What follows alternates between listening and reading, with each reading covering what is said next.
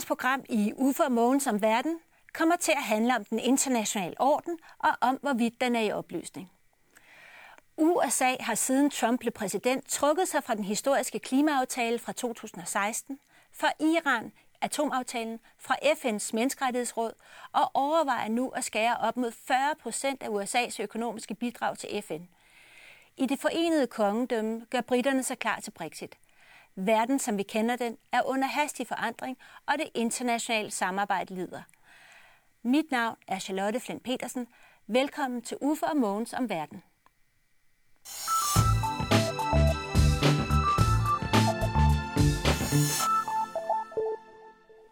Og velkommen Uffe, og velkommen Mogens. I dag der skal vi tale blandt andet om den internationale orden, og om hvorvidt den er i opløsning. Uh, Uffe, hvad, hvad vil du sige, er den internationale orden i opløsning, og hvad betyder det egentlig? At det er et meget stort spørgsmål. Ja, jo, ja. Jo, altså, siden vi sad her sidst, før alle gik på sommerferie, øh, der må man sige, der, der er sket ting, som ingen af os vel havde haft fantasi til, men det kunne vi også sige for et halvt år siden. Ja, den internationale orden er i opløsning, og med den internationale orden, der forstår jeg hele det sæt af regler øh, og institutioner, som især blev skabt efter 2. verdenskrig, for sådan at holde, holde styr på verden. Og der oplever vi nu, at nu er det ikke længere sådan nogle ballademager som Putin, øh, der går og prøver at skabe uro og bryde regler og så videre. Nu er det knamer også inden for, skal vi sige, egne rækker. En amerikansk præsident, der optræder i det, der jo lige er blevet betegnet som et galehus i en ny måde om den måde, hans administration fungerer på. Øh, så ja, den internationale orden er absolut under voldsomt pres for øjeblikket.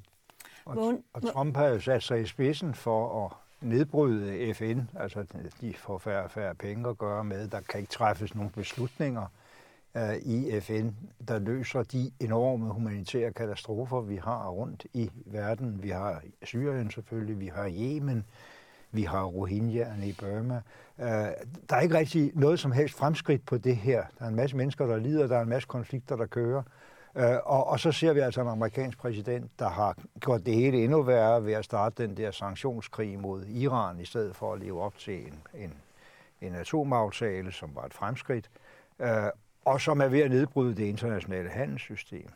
Ja. Øh, som, som ja. den anden store brik i, altså der var et sikkerhedssystem, der var et, et økonomisk system, som blev bygget op, øh, forsøgt bygget op i 1945, som dog har virket på lange strækninger det er alt sammen under angreb fra de forenede stater. Og de ting hænger jo sammen. Altså, han startede jo Trump med at opløse amerikansk deltagelse i det der store Pacific-aftalesystem, ja. ja øh, som jo ellers virkelig lå på skinner. Øh, de havde alle sammen øh, en hidtil uset frihandelsaftale. Kina var holdt udenfor osv. Så, så skred han fra det, fordi han havde nogle egne idéer om, at frihandel, det taber vi på, hvorefter kineserne jo smut omgående er hoppet ind. Så det vi ser for øjeblikket, det er jo virkelig, hvordan magtbalancerne, de forskyder sig. Og det vi ser også, det er, at de forskyder sig sandelig ikke til, til fordel for, for USA og for Vesten. Uh, vi oplever jo i de her dage, hvordan Kina deltager i en kæmpe stor manøvre sammen med Rusland, ja, ja. hvor 300.000 russiske soldater holder manøvre der, hvor Kina og Rusland for ikke så mange år siden rent faktisk havde en krigslignende tilstand. Nu optræder de sammen, og vel, det skal ikke overdrives, de har stadig mange indbyrdes spændinger, kan man sige, men det er et klart signal til amerikanerne og os andre om, at uh, lad være med at blande jer i, hvad der foregår i vores område. Ja. Så der, der, der sker noget både på det sådan øvre geopolitiske område, mm. og så konkret i forhold til det internationale samarbejde. Ja, man kan sige, at, at, at det, at uh, vægtfordelingen ændrer sig, det, det er jo uundgåeligt, når, når Kinas økonomi er blevet 30 gange så stor, som den var for 40 år siden. Alt det der, som man har talt så meget om. Men, men det, som er, er, er, er, er frygtelig underligt med Trump, det er, at han på alle måder fremskynder den proces. Ja. Han, han, han, han, han gør det ved, ved, ved sin handelspolitiske ageren, gør det ved sin sikkerhedspolitiske ageren. Øh, Kina får en helt anden, og, og hans brud med, med klimaaftalen er jo også øh, øh, idiotisk i den forstand, at, at kineserne har jo set det der som, både som en nødvendighed og en erhvervspolitisk mulighed øh, som amerikanerne så bliver handicappet i, fordi øh, præsidenten ikke har forstået det. Og så noget, de bliver populære på ja. steder, hvor ja. amerikanerne så bliver tilsvarende ja, upopulære. Ja, ja, præcis. Men øh, vi har jo levet siden 2. verdenskrig med det, som man kaldte Pax Americana, altså det store amerikansk styrede fredssystem. Det er der mange, der ikke har brugt sig om, men det har kname givet os sikkerhed, tryghed, frihed, fremgang og så videre. Og det er altså det, som en amerikansk præsident nu prøver at bryde ned. Men kan man ikke sige, at øh, Trump lidt også har ret? Altså, er det nødvendigvis sådan, at, øh, at vi skal ligge under det her dække af Pax Americana? Er det ikke noget, vi, skal vi ikke selv tage ansvar også? Trump har aldeles ikke ret, fordi øh, når han siger, at det der det er noget, hvor amerikanerne betaler, og de andre snyder os, så overser han jo, at der er knap også store fordele for amerikanerne i det. Men selvfølgelig er det rigtigt, at vi andre, her tænker jeg ser på europæerne, og ikke mindst nogle af os, der bor langt nordpå i Europa, vi har knæme også taget det der for givet og er smuttet sådan under baren der, hvor vi kunne gøre det billigst. Så ja, der er virkelig behov for, at europæerne strammer sig an. Ikke mindst i en situation, hvor det ser ud til, at britterne jo nu er på vej for fuld fart ud af, af en eller anden øh, tangent, hvor ingen aner, hvor det hele ender. Men, men Henry Kissinger siger i et interview, at øh, Trump er en nødvendig overgangsfigur. øh, altså, at han, altså, i virkeligheden så er han bare den figur, som ligesom bare netop eskalerer den proces, som alligevel ville, ville have været uundgåelig. Øh, altså, demoniserer vi ham ikke i forhold til, at, at det nødvendigvis vil, altså det unaturlige er i virkeligheden, at vi har levet det her øh, i den her verdensorden i så lang tid? Nej, USA er jo stadigvæk uh, ubestridt den stærkeste militære uh, magt uh, og, og, og den største økonomi. Og, og, og derfor er der ikke noget mærkeligt i, at der har eksisteret en amerikansk paraply over alting. Og der, det er jo også øh, jeg, jeg er enig i, at europæerne har en interesse i, i højere grad at tage hånd om deres eget forsvar, når man ikke ved, hvor man har amerikanerne. Men, men, men det der med den store amerikanske byrde ved at, at have den her rolle på sig, er jo en meget diskutabel sandhed, fordi hele deres førerposition på en masse, masse øh, teknologier er jo produkt af deres ledende rolle i den militære udvikling. Ikke? Altså hele flyindustrien, IT-industrien, alt det, hvor USA i, i dag er absolut verdensførende, er, er afledt af den rolle, de påtog sig. Så det, så det er da bestemt ikke et nulsumsspil for dem heller. Jeg er meget enig i, i den der bedømmelse, som, som du citerer Kissinger for, at Trump er selvfølgelig en overgangsfigur øh, hvor nødvendig han er. Ja, det kan man diskutere.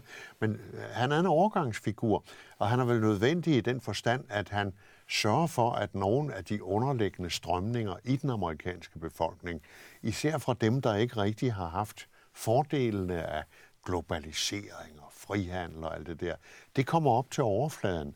Og så synes jeg også, det er vigtigt netop at betragte ham som en overgangsfigur, for han er ikke USA. Der er et andet USA, og det er jo det, vi andre skal klynge os til, fordi øh, jo stærkere de andre kræfter bliver, der rotter sig sammen imod os, og som meget gerne vil skubbe til den hældende vogn i Europa og vil svække Vesten i det hele taget, jamen, øh, jo mere må vi altså prøve at appellere øh, til øh, de kræfter i USA, som stadig ønsker at spille den gode gamle amerikanske rolle. Og de er der. Og en af de måder, vi kan gøre det på, det er ved selv at vise, at vi godt kan bære en større del af byrden. Men for eksempel det republikanske parti øh, virker som om det er altså øh, dybt, både dybt splittet og øh, samtidig også i gang med at, at gå i en altså en helt anden retning, end det oprindeligt kom fra. Ja, det må man sige. Ja. Men, uh... Jamen, de er jo fuldstændig overtaget af ja. det der trumpisme. Ikke? Altså, deres gamle frihandelskurs, ja. som hvor de jo egentlig har været mere frihandelsmindet end demokraterne. Ja, meget mere. Og nu, nu, nu dækker de den der fuldstændig sindssyge protektionistiske politik. Men lad os nu se, hvad der sker ved det der ja. midtvejsvalg, fordi det kan jo være, at pipen pludselig får en anden lyd. Og så kunne vi jo læse i den der bog, der virkelig har optaget sindene i Amerika og andre steder, at der sidder jo gode kræfter, som passer på, at det hele ikke når helt ud over kanten. Og det er det, det, det, der er i USA. Der er jo den dybe stat, som man selvfølgelig skal passe på, fordi uh, det kan gå hen og blive udemokratisk og alt det der. Men det kan altså også være en beskyttelse imod den form for angreb på demokratiet, som kommer, hvis nogen lige pludselig er blevet valgt ind et sted, hvor de får magt og indflydelse. Men man må jo sige, at, at det er utrolig afgørende, hvordan det der midtvejsvalg faktisk ja. udspiller sig.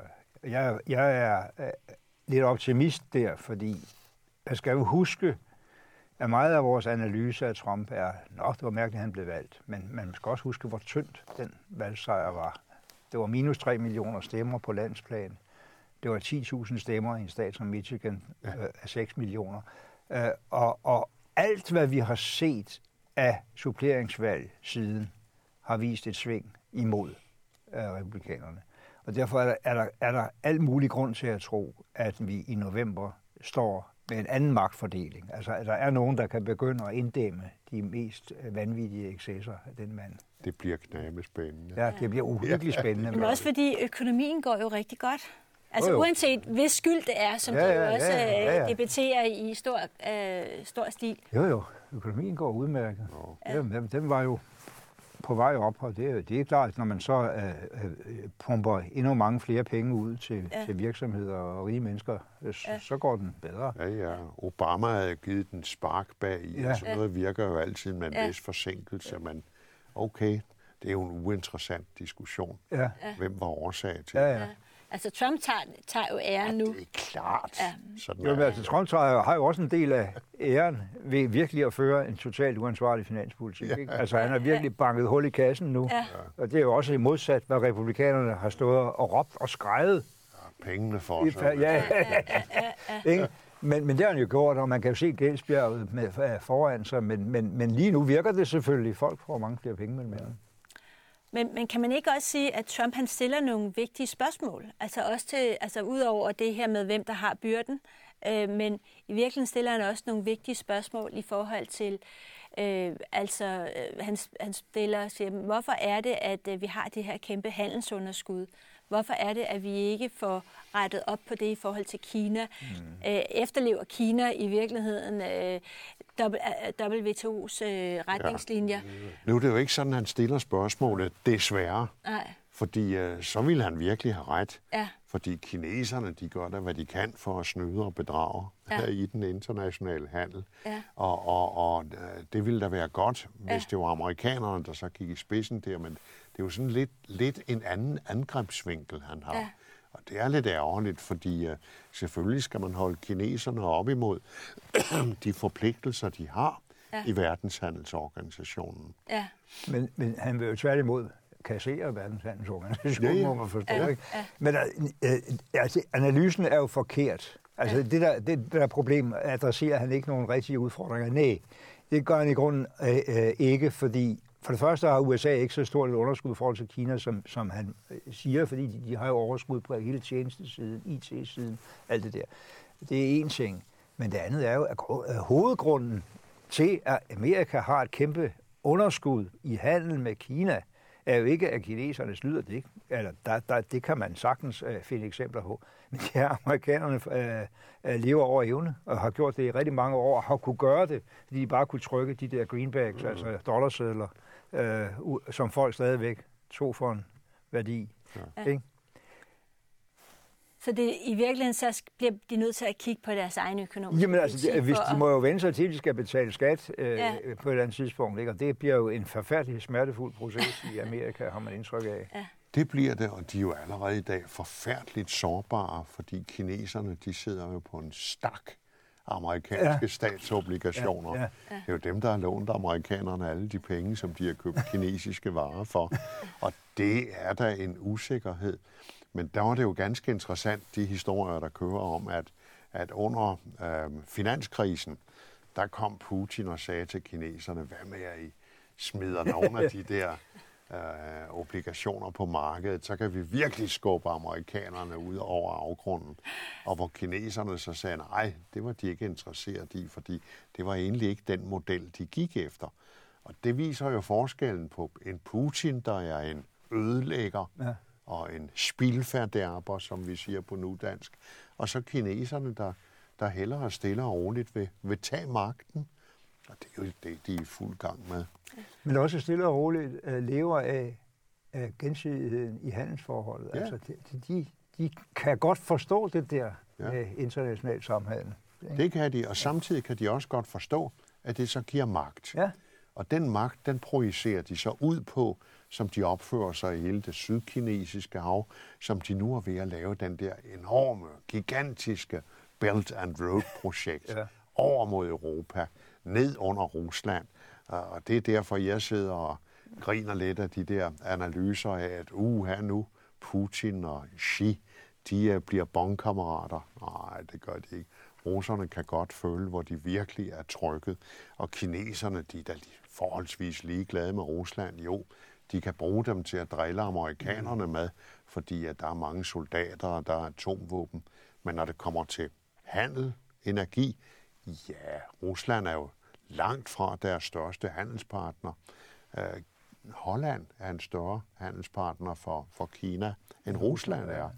Ja, og Rusland er jo en latterlig lille økonomi. Det er en tankstation. Ja, ja. ja. ja. ja. ja. ja. ja. Øhm, men der skete jo også noget andet i sommeren over. Der skete jo det, altså først så, så øh, mødes øh, Trump med, med G7-folkene og, og øh, ender med at blive se sig rigtig sur på Justin Trudeau og ikke øh, underskrive øh, sluterklæringen eller trække sin underskrift tilbage. Øh, derefter så er det i NATO-topmøde, hvor, øh, hvor han skælder ud på Merkel, øh, ja. for alle. Øh, og, og jeg ved, der er rigtig mange, der forlod det møde der i, i NATO rigtig, rigtig rystet. Ja. Ja, det skulle have været langt, langt værre, end vi fik refereret det jo, men der havde jo altså heldigvis general Mattis, hans forsvarsminister, og hans folk, de havde jo sørget for, at det der slutkommuniket, det lå færdigt, helt færdigt, før mødet, før Trump kom ind og kunne begynde at at distorte det. Så det, øh, det lykkedes jo alligevel at få, få reddet det lidt. Og netop når vi taler om NATO, så er der jo mange tegn på, at på trods af Trump og hans opførsel og hans tweets osv., så opfylder amerikanerne jo til fulde og mere til nok deres forpligtelser i Europa. De har sat udgifterne til forsvaret af Europa vældig i vejret. Og når det gælder udstationering af tropper og tungt materiel i de baltiske lande og i Polen, så er amerikanerne der også fuldt ud. Så øh, det der med, at vi skal holde op med at stole på amerikanerne, det vil jeg ikke skrive under på. Jamen, det vi, har talt, vi har talt om det før. General ja. Mattis er jo måske sidste bedste håb i den der administration, ja. ikke? fordi han får til synligheden lov til at spille rollen uden alt for meget indblanding fra den store tweeter. Endnu. Ja. ja. ja. ja. Men, men så øh, til slut, så tager Juncker, altså fra øh, Europakommissionsformand, han tager ja. til, til, øh, til USA, mødes med Trump, og de har bare et formidabelt møde. Alle er glade. Og får afblæst eller udsat handelssanktionerne mod Ja. Eller de gensidige handelssanktioner. Handelskrigen blev nærmest af. Ja, handelskrigen blev nærmest. Altså, hvad skete der der? Ja, skal man være lidt uelskværdig, så skete der det, at Trump jo igen var kommet for langt ud på en tynd pind. Uh, det var han også i uh, slagsmålet om, om uh, den nordamerikanske frihandelsaftale. Mm. Uh, og det, han gjorde der, det var jo, så lavede han en lille bit aftale med Mexico. Ja. Sådan et eller andet med Mexikos mindste løn og så videre. Så gik han ud og slog sig på brystet og sagde, jeg lavet en kæmpe aftale, kæmpe ja. aftale. Nu er alt godt igen. Og det var lidt det samme. Hvad, hvad var det, de lavede? Det var noget med sojabønner. Ja, det sojabønnerne, som ja, Juncker havde med. Ja, ja Juncker havde noget med i skuffen ja, ja. og lidt mere. Så lavede de en lille aftale der, og så sagde Trump, nu har jeg lavet en vældig aftale. Jung, Juncker er jo en dorkdreven gammel kyniker. Som... Jamen, det er han ja, da, og ja, han, han er helt fin at sætte ja, i hovedet. Ja, det, det, passer, det passer ja. til formatet. Ikke, ikke for lange udredninger. Ja. Men, øh, men det er jo også interessant, altså Juncker er i det hele taget interessant, og nu når vi taler om skal man sige, den nye verdensorden, mm. ikke at han måske står for den, men, men han har lige holdt sin uh, State of the Union-tale, ja. Øh, hvor han blandt andet øh, øh, annoncerede det her grænsekorps. Øh, ja. EU's, hvad, hvad, hvad, hvad er jeres vurdering af den? Uwe? Altså, øh, jeg mener, det var på høje tid, fordi vi har jo det problem, at øh, der er mere og mere mistillid internt i EU til det der med at have åbne grænser. Og det er alt for let at angribe, fordi der ikke er ordentlig beskyttelse af de fælles ydre grænser. Og så kommer Juncker nu og siger, lad os lave et grænsekorps på 10.000 mand, mm. som jo indebærer, at man øh, afgiver en hel masse suverænitet til det grænsekorps. Og hvor ikke mindst italienerne, der ellers mere end nogen andre har brug for det, de har jo været vældig besværlige i det der. Men nu trumler han frem med det initiativ. Og det er sådan noget, tror jeg, der kan være med til at, at, at genskabe tilliden til, at EU tager sig af de problemer, som gør folk bekymrede rundt omkring. Og, og det er en stor bekymring, det her med grænserne. Se bare, hvordan det fik svenskerne til for et par år siden at lukke grænsen med Øresund og ødelægge en masse af de gode initiativer, der har været for at få den her region til at smelte sammen. Så det er vigtigt at lave det her. Så det, det var et godt initiativ. Men det er klart, det er også, han har jo heldigvis også med, at så er man nødt til, især i forhold til Afrika, at gøre meget mere ja. derude, uh, hvor folkene er, så der prøver at komme ind i Europa. Prøv at holde dem hjemme. Det der, er, det der er, det taler man jo ikke så meget om, når man taler om stram udlændingepolitik osv. Det der er problemet, øh, som jeg ser det, først og fremmest med de åbne grænser, eller de, de porøse grænser mod syd, det er jo, at øh, der kommer en masse mennesker ind, færre end før, men fra Afrika som migranter. De siger asyl, men de kan ikke få asyl, de bliver overhovedet berettiget til asyl. Men, men vi har ikke nogen mekanismer til at sende dem tilbage igen. Og det vil sige, at der er måske en million, der er måske en to millioner mennesker af den art, som er blevet afvist som asylberettiget i Europa, som bare er sivet rundt ud i det europæiske system, som lavt betalte, nogle gange slavelignende arbejdskraft, nogle gange prostitution. Og det er jo klart, at den form for utryghed, hvad mange mennesker føler på arbejdsmarkedet i samfundet ved det fænomen, er jo helt forståelig, uanset øh, hvad man mener om flygtningespørgsmålet.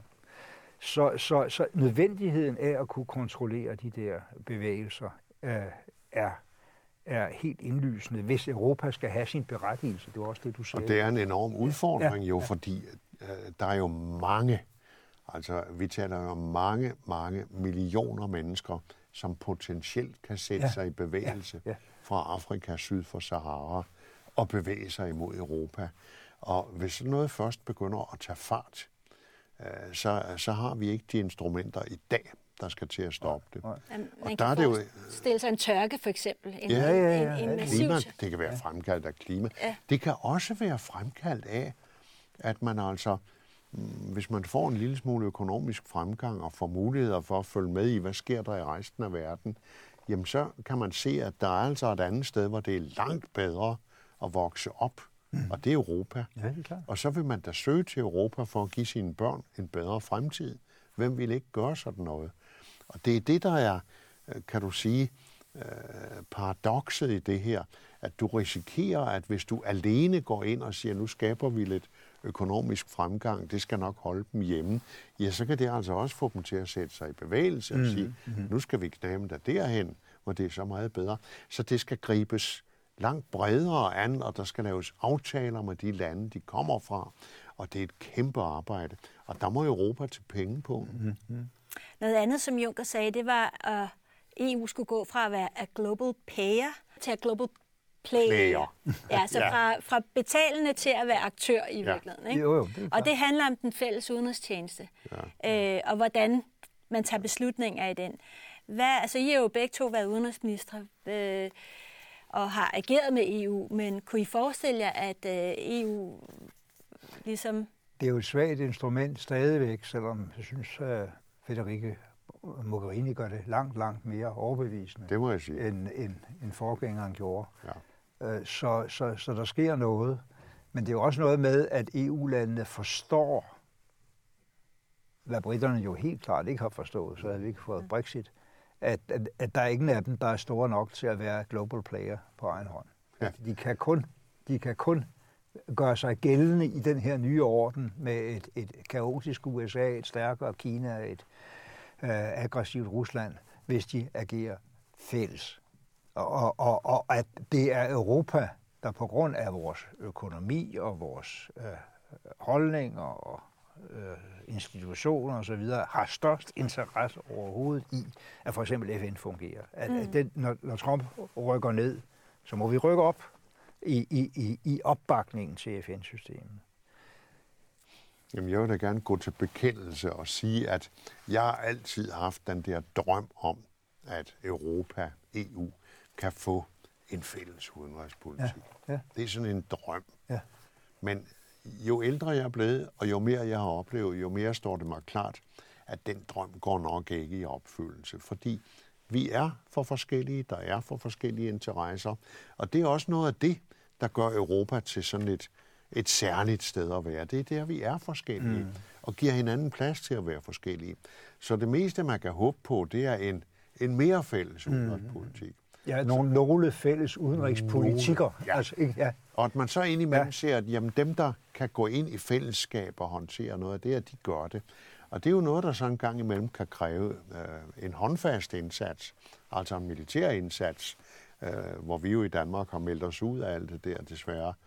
Øh, men men, men øh, hvor vi alligevel går med i sådan noget, som det franskmændene for eksempel laver, hvor de siger, skal vi så ikke samle en lille gruppe af lande, der er klar til, hvis det skulle blive nødvendigt, så hurtigt at rykke hen og gøre et eller andet. Og det er det, tror jeg, vi i stigende grad vil opleve, at man finder sådan nogle, nogle øh, måder at samle det på. Og der er det jo så uendelig vigtigt at holde fast i britterne på det punkt. Mm-hmm. Øh, altså, hvis man forestiller sig, at Europa skulle optræde militært uden at have britterne med, så svarer det lidt til, hvis man vil sige til et orkester, nu skal I spille Wagner, men I kommer til at undvære alle messingblæserne. Ja. Men der er jo et område, som faktisk fungerer allerede rigtig godt øh, på det udenrigspolitiske. Det er jo, det er jo handelspolitikken. Øh, altså hvor man faktisk har fået lavet, øh, skal man sige, udenrigshandel, ikke? hvor man har lavet, fået lavet en masse handelsaftaler med Kanada, med øh, ja. Japan, med Sydkorea. Plus at man optræder ja. i fællesskab, men Ja. det er jo fordi, det var en af de Det er jo ting, man tidligt. Ja, ja. Det er simpelthen, i- ja. Øh, og, og det er jo det, der giver britterne store problemer i dag, for ja. hvordan pokker vikler man sig ud af det? Ja. De har jo ikke engang en brøkdel af det antal embedsmænd, der skal til at klare det derhjemme. For dem, der har siddet i EU-systemet, de vil da ikke hjem til en sølle løn i, i England og sidde og nosle med de ting der. Så det, de har virkelig et problem der. Men det har fungeret. Det fungerer. Og der er EU jo også en, en magtfaktor, når man Der spiller. er en union, på, Det når vi snakker handel. Ja. Ikke? Det er der. Vi har ikke. Og indre marked var jo en udvikling af det, øh, som jeg godt ved ført til mange vidigheder og så videre, men som jo virkelig har været baggrunden for, at Danmark scorede nogle fede gevinster på det der samarbejde. Den, den 17. og 18. oktober, der er der jo møde i, øh, i rådet, i EU's råd, om netop om Brexit-aftalen, eller Er det ikke den 7. og 8. nej, den 17. og, Okay, okay, og 18. ja. oktober, men så er der her i næste uge sådan et uformelt mm, formøde ja, Øh, om, øh, øh, men, øh, men det er her, man skal tage stilling til i rådet, fordi det skal i parlamentet, og ja. for at nå, øh, skal man sige, at nå en, et, et, en udtrædelse der i, i marts til næste år. Ja. Men Der er absolut intet, der tyder på i dette øjeblik, hvor vi sidder her, at de kan finde ud af noget som helst. Ja, de har jo sådan set fundet ud af det meste, og det ligger der. Ja, Men britterne kan ikke. britterne kan ikke. Nej. Uh, altså, uh, det ligger nogenlunde klart. Når det gælder handelsforholdene, mm. som vi talte om, så står det klart, at det kan man ikke nå at blive færdig med. Men man kan have nogle principper. Og det, der jo er det store, uh, helt brandfarlige problem, det er, skal der laves en ny grænse imellem Nordirland og Irland. Øh, og det vil jo være sprængfarligt for hele fredsprocessen der. Og der ligger sådan set også nogle modeller, som bare mm, fru May kan ikke få flertal i parlamentet, ser det ud til, til at acceptere dem. Og flere af de andre ting, altså senest har vi jo hørt Labour rumle med, at jamen, de vil stemme imod de ting, hun lægger frem. Mm. Hun kan ikke styre sine egne konservative. Så det kan blive virkelig svært for britterne at sige ja til det, der egentlig ligger forholdsvis klappet og klart. Men er det, altså, så, så i virkeligheden er det det politiske system, som, som bremser, altså skal man sige, mm. det er både øh, internt i de konservative, men det er vel, og, og det er også øh, i Labour. Ja. ja. Jamen altså, øh, det, det, det er jo, man kan jo slet ikke overdrive graden af kaos, hvis det her på grund af interne britiske brydninger ender uden aftale. Altså, der, der er jo slet ikke nogen forberedelse. Du var også lige inde på det. Hvor er trollerne? Hvor er alle de der embedsmænd, der skal forvalte alle de ting, som i dag er fælles EU? Øh, det findes overhovedet ikke. Der er ingen, der har tænkt det igennem. Øh, og efterhånden kryber det vel ind i bevidstheden hos mange britter, og også nogle af dem, der stemt nej, at, at det her er en fuldstændig uoverskuelig chancesalas med meget store omkostninger. Altså en af de ting, for at give et eksempel, der jo kører meget rundt i britiske medier for øjeblikket, det er kørekort. Ja. Fordi fra marts, der skal de jo til at have deres egen kørekort. Ja. Øh, ja, ja. Hvordan er det lige, man skal gøre det? Ja. Har I sat det i system? Nej, det har de ikke rigtigt. Altså, øh, det, det bliver kaos, det gør det. Men de har jo malet sig op i en krog. Ja, ja. Og det er jo interessant at se, at øh, den ene meningsmåling efter den anden viser jo nu, at nu er der jo et voksende flertal af britere, der faktisk helst vil blive, ja. efterhånden som det går op for dem, ja. Hvad det er, de giver slip på, ja. hvis de går ud. Og der har de malet sig op i den krog, der siger, at jamen, de kan ikke tage en ny folkeafstemning, så vil der blive næsten borgerkrig. Men, men øh, hvad hedder det? Noget af det, der drev øh, britterne, det var den der take back control. Ja. Øh, og øh, det var blandt andet på det handelspolitiske øh, ja. område, mm, om at de skulle indgå de her særlige aftaler. Hvordan ser det egentlig ud med det? det er knæbet med den store interesse hos dem, de skulle lave aftaler. Ja, de vil hellere lave handelsaftaler med EU. Ja, det vil ja. de. Sydkorea, Japan. Var det Obama, der fik sådan fyret af på, på, øh, på, øh, på ved, ved udgangsdøren, hvor han sagde, at I kommer bag os i køen. Jamen altså, sagen er jo den, at hvis man ser på volumen i samhandel, så betyder øh, kontinental Europa jo utrolig meget mere, end de nogensinde kan drømme om ja. at få ud af en øget samhandel med resten af verden. Og det, det, det, det er ligesom om, den der gamle imperie-illusion øh, har, har skabt nogle forestillinger om, at man, så kan vi bare handle noget mere med inderne og australierne ja. og afrikanerne. Og sådan. Der er jo ikke noget volumen i det i forhold til Europa. Nej. Men det, det virker stadigvæk som om, at uh, Brexiteers uh, har sådan en overdrevet uh, ja. selvforståelse. Altså, at man kan få mere ud af, af, af en aftale, end, ja. end man egentlig kan. Altså, fordi, man vil sige, altså her på det sidste, der har Theresa May virkelig forsøgt at komme med nogle ja. løsninger, siden øh, Dominique Raab blev, øh, ja. blev sat til at, at køre forhandlingerne. Ja. Øh, men der, det er stadigvæk ikke godt nok. Altså, det er stadigvæk øh, ikke godt nok for Brexiteers, det hun kommer med. Du har stadig en Boris Johnson rendende rundt og skæve sig, ikke? Jo. Nej, det er, en, det er en forfærdelig situation, og det er det jo også for os andre. Ja. Fordi en ting er, at det her kan gå hen og blive voldsomt kostbart og besværligt for britterne, bliver det knamer også for, for os andre. Og der er jo nogle sektorer i et land som Danmark for eksempel, der vil blive vældig fiskeriet. Ja, ja, ja. Fiskeriet, og, og, og ja, det er nok det, der falder mest i øjnene. Det, det kan blive temmelig katastrofalt for sådan et erhverv.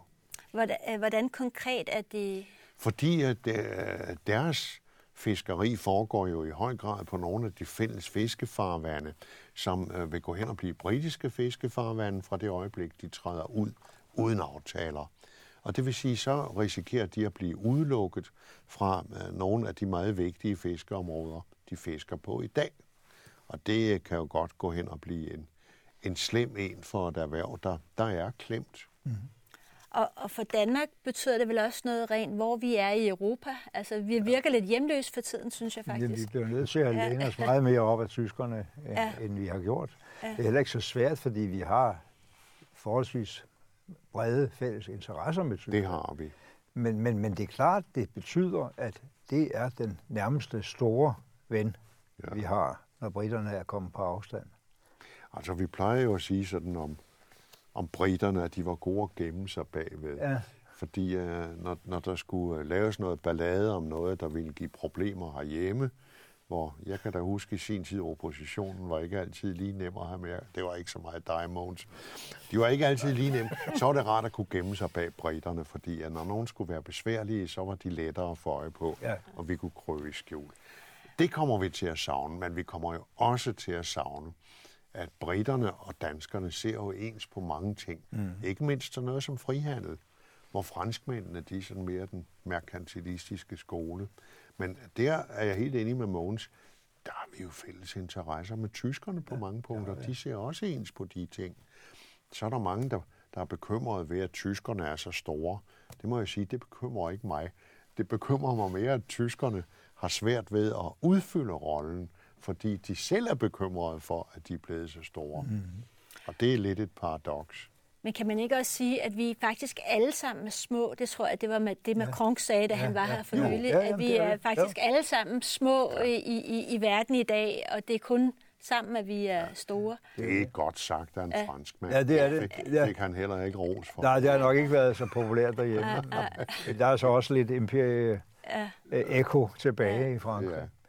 Ja. Men, men, men, men, men, men du sagde det der, Charlotte, med øh, Brexiteers i, i, i Storbritannien, der tror, at de kan få meget mere ud af at forhandle med EU.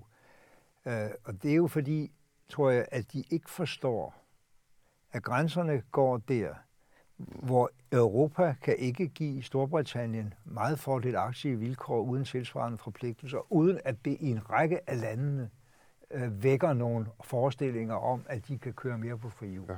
Altså, hvis man overhovedet vil holde sammen på resten af Europa, bliver man nødt til at afvise den tankegang over for britterne. Det kan godt være, at det koster noget, men omkostningen ved at skulle, hvordan man bevarer den europæiske union i øvrigt, øh, bliver simpelthen større, hvis man giver dem indrømmelser. Det tror jeg ikke er gået op for Boris Johnson og Dominic Raab og alle de andre, øh, at her ligger altså frontlinjen. Dels forstår de det ikke, og dels er der nogle europæere, som går og puster lidt til ilden ved at Ja. sige, ja, vi kan da godt Ja, give ja, ja. efter på de her de Ja, ja. punkter.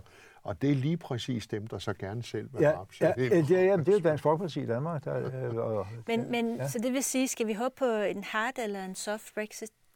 Jamen, vi skal absolut håbe på en soft Brexit. Altså, vi skal håbe på, at mirakel viser sig i det britiske politiske system, så de kan gå ind på nogle af de aftaler, der, der næsten ligger på den flade hånd. Ikke? Og at der sker et eller andet, så Theresa May bliver gjort, frigjort fra støtten fra de der Nordjyder. hårdnakkede nordjyske ja. nationalister, der jo ikke vil være med til, at der kommer en de facto tolvgrænse øh, ned i, gennem den britiske kanal. For det er jo nødvendigt, hvis man skal undgå en hård grænse i Irland. Så lad os håbe på et mirakel der. Vi har ikke rigtig andet. Jeg læste et sted, at øh, det må være pragmatisme, der kommer til at i virkeligheden at hjælpe med at skabe den her øh, Brexit. Altså pragmatisme omkring, øh, hvor er det, vi egentlig kontrollerer, om det er en grænse eller ikke en grænse. Øh, altså at man i virkeligheden arbejder på et sådan en mindre... Jo. Ja. Altså EU har det jo med ind imellem at sige, nå ja, nu lader vi lidt som om. Mm. nu sætter vi uret lidt i stå, men du kommer ned til nogle hårde kendskærninger omkring det der med, hvor har du en grænse? Ja. Hvor skal du leve op til nogle aftaler? Men Uffe, du var jo øh, udenrigsminister dengang forbeholdene skulle forhandles, og hele vores er næst, altså tæt på Daxit øh, dengang. Altså, hvordan, hvad var dine erfaringer der fra, fra forhandlingerne fra EU-systemet? Altså, det er lidt svært at sammenligne ja. med britterne i dag, fordi vi var jo i den situation, at vi i 1992 havde stemt nej til Maastricht-traktaten, og så stod vi der, de andre sagde, vil I så ud, så er døren der, værsgo. Øh, Og vi sagde, nej, det vil vi ikke, og I kan ikke smide os ud. Nej, så laver vi noget andet uden jer. Derfor gjaldt det jo om at få lavet en ny afstemning. Mm. Og det kunne vi kun anstændigvis få, hvis vi fik en aftale om noget nyt. Og det blev så de berømte fire undtagelser fra Maastricht-traktaten ikke med i valutaen, ikke med i forsvarssamarbejde, ikke med i retsligt samarbejde, og ikke med i det der fælles statsborgerskab, som siden i øvrigt har tabt en hver, en hver betydning. Dem fik vi, og det var et tungt læs at rejse rundt til de andre hele efteråret øh, 1992 og forhandle det der på plads. Og så sidde til langt ud på natten i Edinburgh for endelig at få aftalen på plads med fantastisk bistand fra især to parter. Det var britterne, og det var tyskerne. Det var John Major, der dengang var britisk premierminister. Han hjalp os med nogle dygtige embedsmænd. Og så var det kansler Kohl, der til sidst, da en hel masse sad og brokkede sig, og nogen de skulle også have noget, slog han ned i bordet, og så sagde han, nu må I holde op. Det her, det er noget, vi gør for Paul og Uffe. De har deres problemer derhjemme. Det skal vi altså hjælpe dem med, men så skal I andre ikke komme rendende. Og så så han en af de andre dybt i øjnene. Det var en portugiser, der troede, han også lige kunne score lidt der. Og så kom det på plads, og så fik vi en ny folkeafstemning. Ja. Og, og øh, britternes problem er, at hvis de nu gik ud i dag og skulle lave den samme model, så er det lidt svært at finde noget, fordi det har de fået allerede. Ham der Cameron, ja. han gik jo ud og ja. lavede ja. en aftale om nogle undtagelser, øh, som lige præcis ramte ned i noget af det, som øh, debatten i øh, Storbritannien var gået på. Det fik han. Og så glemte han bare at føre valgkamp på det. Det blev om alt muligt andet. Så derfor fik du en øh, britisk folkeafstemning, hvor folk stort set ikke var klar over, at der lå faktisk allerede en del undtagelser fra fællesskabet, som selvfølgelig falder bort i det øjeblik, at de nu skal til at forhandle en udtrædelse. Men det, men, men, men, men det frygtelige er jo at den meget store forskel øh, på den danske øh, situation 92 øh, og britternes nu, er jo, at vi havde et næsten enigt politisk system, der var vandsat, opsat på at få en aftale, så vi ja. kunne bevare så meget som muligt af deltagelsen i det europæiske ja. system. Altså vores parlament ja. stod jo i, øh, med et stort flertal ja. bag det her. Og det var jo afgørende for, at vi kunne gøre det. Ja. Og det er der, du ikke har det. Ja. Du det... har splittelsen hos de konservative, og så har du den ulyksalige situation, at Labour de har valgt en leder, som det store flertal af deres egne parlamentsmedlemmer jo gerne ville sende til Bloksbjerg. Ja, men som samtidig scorede 40 procent af stemmerne mod fru May, ikke? Jo. Og har det stærkeste socialdemokrati i Europa.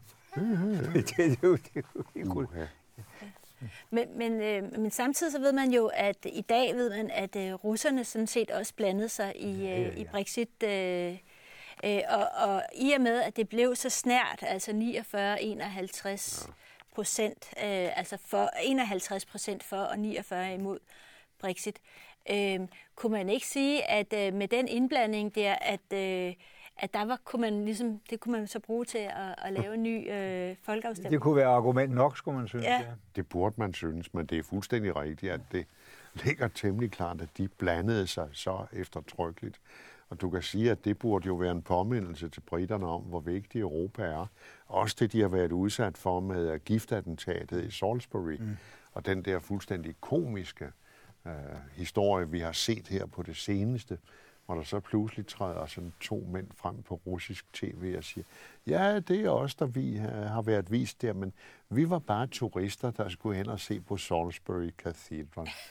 Og så blev det for koldt, og så tog vi hjem til Moskva. Altså, men... Man slår sig i hovedet og siger, at det kunne John le Carré ikke have skrevet morsommere.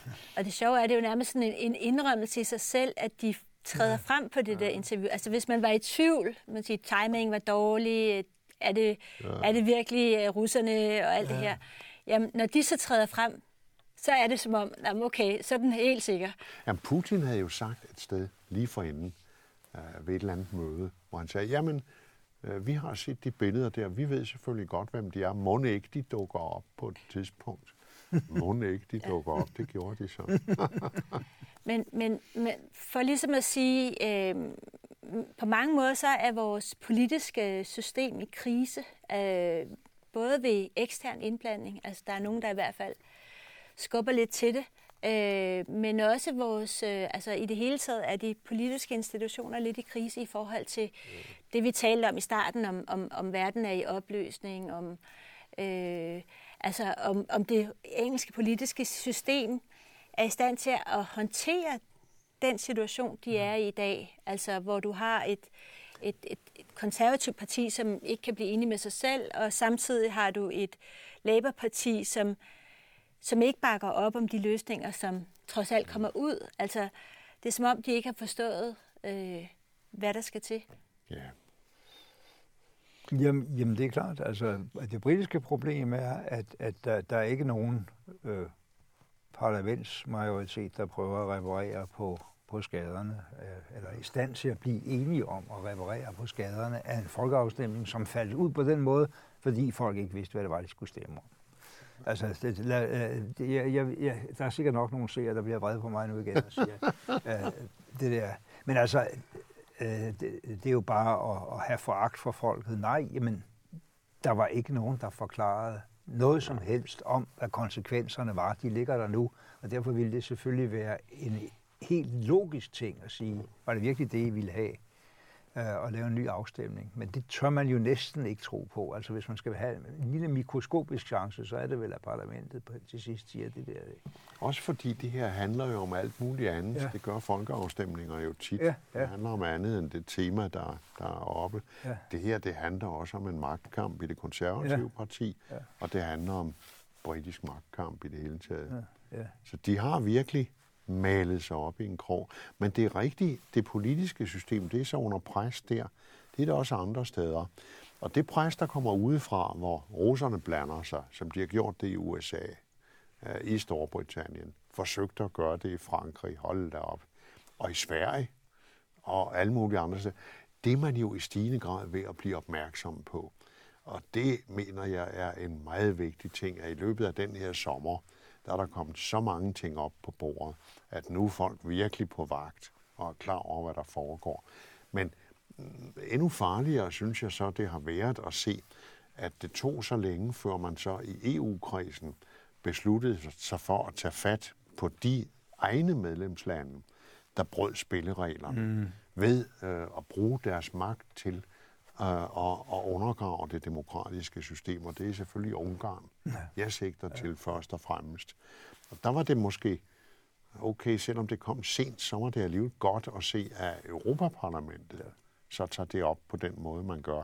For det er jo også en vigtig kamp, der foregår for øjeblikket, hvor vi ser, hvordan nogle af de der højere nationale partier i Europa, du har dem i Ungarn, i Østrig, øh, du har italienerne, uha, med Salvini, indenrigsministeren i spidsen.